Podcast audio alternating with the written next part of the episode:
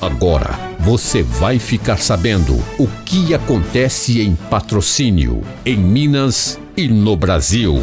No ar, Jornal da Módulo. Informação com credibilidade. Oferecimento: Andap Autopeças. Protege Minas Saúde e Segurança no Trabalho. Unicef, Rações Saborosa e Alto Paranaíba Armazéns Gerais. Meio dia na Módulo FM, olá você, tudo bem? Seja bem-vindo aqui à Rádio Módulo FM. Hoje, quinta-feira, 6 de maio de 2021. Iniciando aqui nesta quinta-feira, você já sabe, é o Módulo Saúde. Você agora me acompanha através do seu radinho tradicional, nas plataformas digitais da Rádio Módulo FM. Você pode acompanhar também em tempo real ao vivo no Facebook Instagram e também no YouTube. Eu tenho o prazer de receber aqui pela primeira vez comigo aqui no Modo Saúde o cardiologista doutor Daniel Nunes, que vai participar conosco. A gente vai tratar de um tema é, muito importante, que é a importância da avaliação cardiovascular precoce no atual contexto da pandemia de Covid-19. Doutor Daniel, seja bem-vindo aqui pela primeira vez à Rádio Módulo FM. Muito bom dia. Bom dia a todos, bom dia Jânio Luiz, nossos ouvintes da Módulo FM. Tu, tudo bem com vocês, né? Primeiro dia que, que, que vindo aqui na Módulo, mas muito, muito satisfeito de, de conhecer os estúdios, muito, muito bom uh, o espaço de vocês aqui. Agora, é, doutor, vamos começar com esse tema aí, é, da questão da epidemiologia da Covid. Né? Como é que o senhor tem percebido é, desse contexto que estamos atravessando no atual momento? Pois é, Jane. Hoje eu vim falar aqui com vocês, né, sobre a importância da avaliação cardiovascular precoce no contexto dessa Covid-19 essa pandemia, né? Primeiramente queria agradecer novamente a vocês, né, e solidarizar-me a todos, todos que perderam alguém, né, nessa pandemia. Acho que todo mundo conhece alguém que, que, que, que, perdeu, que convaleceu, que evoluiu de, forma desfavorável, né? Nesse contexto aí. A gente tem que ficar muito solidarizados pela vida, porque é uma coisa assim que nunca, na, na história recente do mundo, nunca antes a gente viu uma doença como essa. Como cardiologista, né, é nossa função evitar que a população desenvolva algumas doenças que evoluam em desfecho desfavorável, né? Resumindo, basicamente, nossa função como cardiologista são evitar os óbitos, né? Que é o, o de pior que possa acontecer. E é interessante ressaltar, que, Jane, que desde de o início do, do século XX, a mortalidade vem mudando ao longo dos anos, né? E da primeira metade do, do século XX ali, século XX, Primeira Guerra Mundial, tínhamos muitas infecções por varíola, peste negra, né? Cólera, é, gripe espanhola durante a Primeira Guerra Mundial, mas de, de do, do, século XX para cá, foram as doenças cardiovasculares que tomaram primeiro lugar nas causas de mortalidade. Por isso é tão importante a gente ficar atento às doenças cardiovasculares, porque elas que vão apresentar o pior desfecho nas doenças infecto-parasitárias. Tudo bem que eh, o, nós estamos falando de Covid, mas não só de Covid, a gente pode falar, a gente tem que falar das doenças cardiovasculares, que no, você pegar o pool total, total da população, quem vai apresentar a maior porcentagem de doentes são os doentes cardiovasculares. É, é ali que mora o perigo, sabe? E e é, e é isso que eu acho que eu acho importante a, a gente salientar que as doenças cardiovasculares realmente são muito importantes. É, e que nessa pandemia recentemente até foi a universidade aqui próxima que divulgou que a síndrome respiratória aguda grave aumentou em cerca de 300%. Esses pacientes que entram em convalescem, né, de síndrome respiratória aguda grave, então aumentou em 300%, causa da Covid, né? Mas a gente não pode esquecer também que aumentou muito os óbitos domiciliares, cerca de 18% do acréscimo de AVC, 15% do infarto domiciliar, sabe, Jânio? O cara morreu em casa sem assistência, com medo de procurar o hospital. Então é isso que nós estamos tentando tentando evitar que, que evoluam mal esses desfechos das nas doenças cardiovasculares. E como a gente enumerar, doutor, quais são essas doenças é, cardiovasculares? É, pro, e você acha que com esse período que a gente está atravessando, que eu citei, do Covid, essas doenças cardiovasculares podem ter aumentado? É. Pois é, falando especificamente das doenças cardiovasculares, né? É até, até um meio, meio estranho falar, mas é infecção, por que falar do coração? É, pelo contrário, né? Na maior faixa da população evolui de forma desfavorável, como eu disse, são os pacientes cardiovasculares. Segundo o boletim epidemiológico saiu em abril, agora final de abril, a taxa de mortalidade, o maior número de óbitos são dos maiores de 60 anos, até por isso que a vacinação primeiro foram nos maiores de 60 anos, né? E 65% desses que evoluem, que convalesceram é, da doença ou se tiveram um pior desfecho, o primeiro fator de risco deles que eles apresentavam eram as doenças cardiovasculares. 36% desses pacientes que convalesceram apresentavam doenças cardiovasculares. Segundo lugar, 32% apresentavam diabetes. Terceiro lugar foram as doenças pulmonares, com cerca de 8%. Então, esses três eh, achados ou fatores de risco, né, para doença cardiovascular, para convalescer de, de, de maneira hum, não, não boa, né, assim, que na verdade que eles foram a óbito mesmo, né? Então, esses três fatores de risco são os principais riscos para óbito. Então, neles que nós temos que focar e tratar de maneira eficaz, fazer o diagnóstico precoce e tratar de maneira eficaz. Esses, esse fator que o senhor é, destacou aí, doutor, é, é esse paciente é, é, contraindo Covid e pode agravar. Isso, assim, ele tem os fatores de risco, né? Então, hum. assim, qualquer na verdade, qualquer infecção nesse paciente já, já tem um perfil desfavorável. E no contexto da Covid, a gente vê que essas são os principais fatores de risco que agregam valor, gravidade ao quadro, né? Tem outras também, né? Assim, além da doença cardiovascular diabética doença pulmonar, tem doença renal crônica, doença neurológica, obesidade, imunodeprimidos, doenças hepáticas, doenças hematológicas em geral. Essas são a, a, é a questão da mudança no perfil epidemiológico na pandemia, é isso? É, isso são os fatores de risco para uhum. pior evolução, né? Que, que nós que nós é, estamos notando. Mas, mas a mudança do perfil epidemiológico, eu falei com você quando eu cheguei, ah. foi que nós estamos observando os pacientes de, de depois do início da, da vacinação, estão chegando pacientes, chegando pacientes mais jovens para a gente, com os mesmos fatores de risco, só que mais jovens. Por quê?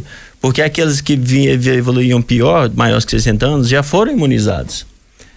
E o pessoal tem que entender que a imunização não, não protege 100% de contrair a doença, mas, mas protege, melhora a evolução. Bem, eu estou com um paciente interno, ele tomou as duas doses da vacina, obeso, hipertenso, diabético, e mesmo assim pegou Covid, tomando a segunda dose da, da, da vacina. Ah, mas por que contrair? Não, realmente pode contrair. Mas, por incrível que pareça, a evolução dele, apesar dos fatores de risco, está sendo excelente. Estamos diminuindo a oferta de oxigênio. Vamos ver se conseguimos dar alta para ele ainda no, até no final de semana, mas assim, melhorou muito o perfil de internação e de assistência. Quer dizer, ele, ele tomando, né, sendo essa pessoa sendo imunizada, é, se ele contrair, doutor, né, Covid, ele vai superar mais a, aos sintomas da Covid, é isso? Isso, vai ser um quadro ma, mais brando, vamos dizer assim. O que, que o senhor tem é, percebido da questão da vacinação, doutor? Tem algo que o senhor poderia acrescentar nessa questão da imunização também? Pois é, igual a vacinação, nós temos os grupos prioritários, né, para vacinação. Então, pela maior gravidade das doenças cardiovasculares, o Programa Nacional de Imunização, PNI, e também porque recentemente foi, foi trocado o, ministério, o ministro da Saúde, foi agora foi o doutor Marcelo Queiroga, que no momento da troca ele era inclusive presidente da Sociedade Brasileira de Cardiologia. Inclusive eu votei nele para essa, essa presidência. E por isso ele deu ênfase especial na imunização dos grupos acima de 60 anos e posteriormente nos portadores de doenças cardiovasculares, né? Que são as primeiras, as primeiras cardiovasculares, de hipertensão, diabetes e as doenças pulmonares crônicas. E depois outros, outros tipos de doenças, que tem uma série de doenças aqui, se quiser a gente pode relatar, que entram no, no, no, no, no Programa Nacional de Imunização como grupo prioritário para imunização. É lógico, tem que ter o grupo prioritário e você tem que entrar na faixa etária prioritária também, né? Não é só ter a, não é só ter a da doença, tem que ter a doença e a idade. Agora, é, tem que, é, essa pessoa que tem, tem que ter um laudo, doutor, para comprovar isso? Ou as unidades de saúde já sabem, esse paciente já é atendido, já conhece esse paciente com esses sintomas aí? É, eu acredito que assim, é, é, cada secretaria de saúde vai, vai tomar uma, uma, uma conduta, né? Talvez assim, o, o, paciente hipertenso crônico, que toma mais de três classes de medicamento, ele chega lá com, com, com o ah. receituário dele, assim, ó, eu tomo esse remédio, remédios aqui, sou hipertenso. Acho que não vai exigir nenhum laudo para falar que ele é hipertenso, já tá, tá lá com o receituário das medicações, né?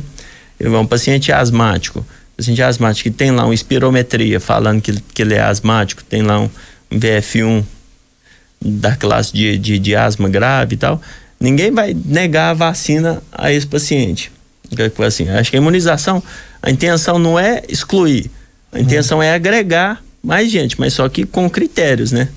Quais são outros grupos aí que o senhor destacaria que, que faz é, parte desse, desse programa aí? Eu posso destacar quanto, quanto mais, mais, com mais importância, né? As doenças cardiovasculares uhum. gerais, o diabetes MES, doenças pulmonares, a hipertensão arterial refratária, com o uso de três ou mais classes de medicamento, hipertensão arterial estadio 3, ou hipertensão arterial estadio 1 ou 2, usando com lesão de, de, de algum órgão-alvo, que também é uma, uma, como uma gravidade da doença.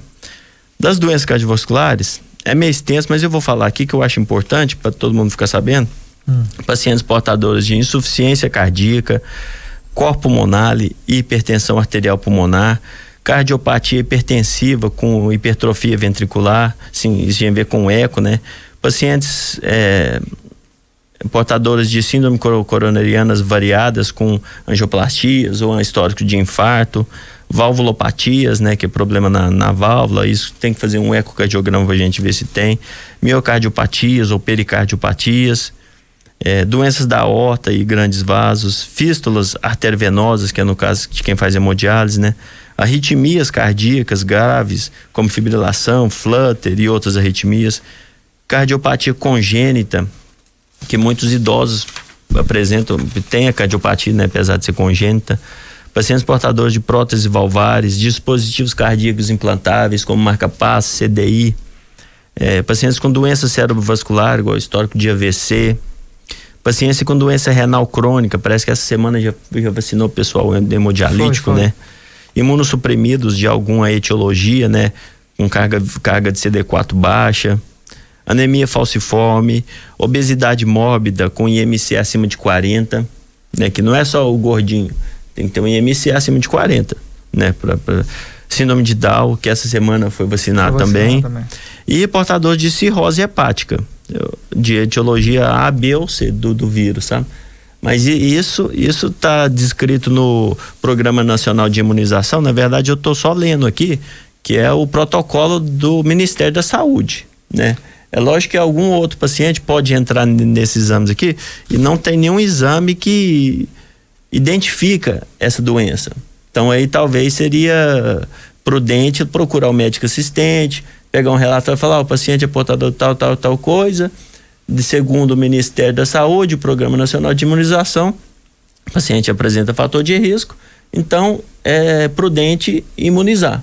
Então eu acho que quem tem esse fator de risco e, e não tem um, um, um, laudo ou um exame que comprove, eu acho prudente pegar um relatóriozinho para chegar lá na hora de, de vacinar, não tem nenhuma, nenhuma, nenhuma complicação, né?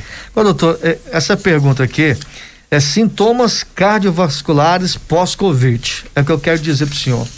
Essa pessoa não tinha nenhum problema cardiovascular, mas ela contraiu o Covid.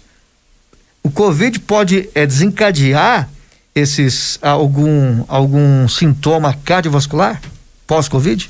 É, realmente, se o, se o paciente era rígido, não tinha nenhuma doença cardiovascular prévia, o COVID, ele, na verdade, ele causou inflamação generalizada.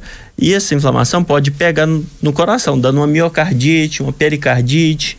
O COVID, ela faz uma, uma a gente chama, aumenta os fatores de, de, de, de coagulação, os fatores protrombóticos.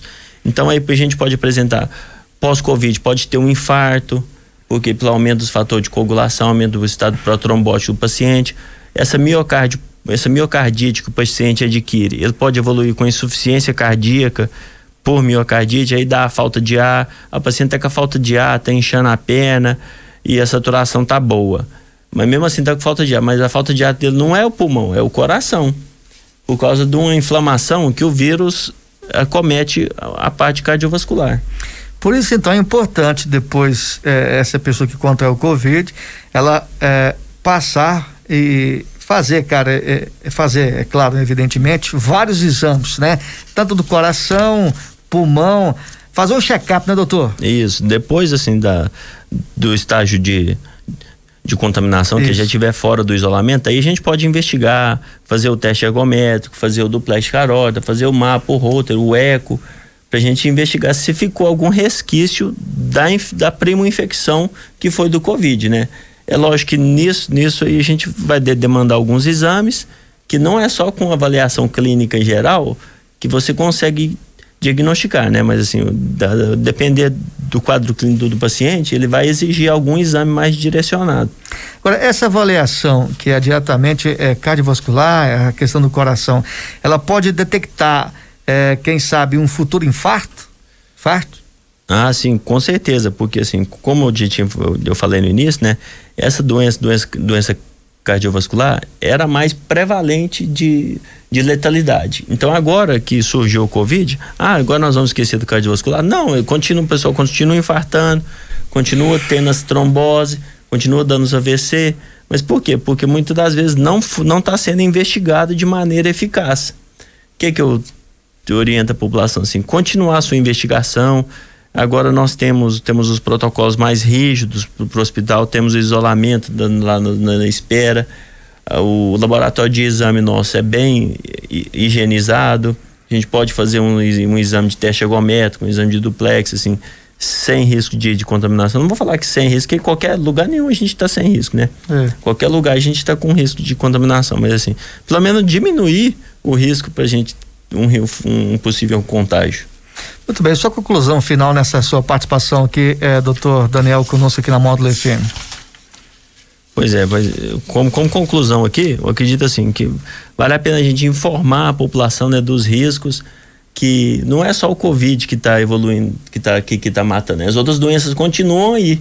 Por que agora é só o Covid? Não, o Covid continua aí, mas temos que tratar das outras doenças também. Eu acredito que o perfil de mudança de óbito seja principalmente porque por medo da pessoa procurar assistência e diminuição das estratificações. Né? Então o pessoal está infartando em casa, que é um que infarto, tipo assim, infartou sem assistência, né? Então assim isso não pode acontecer.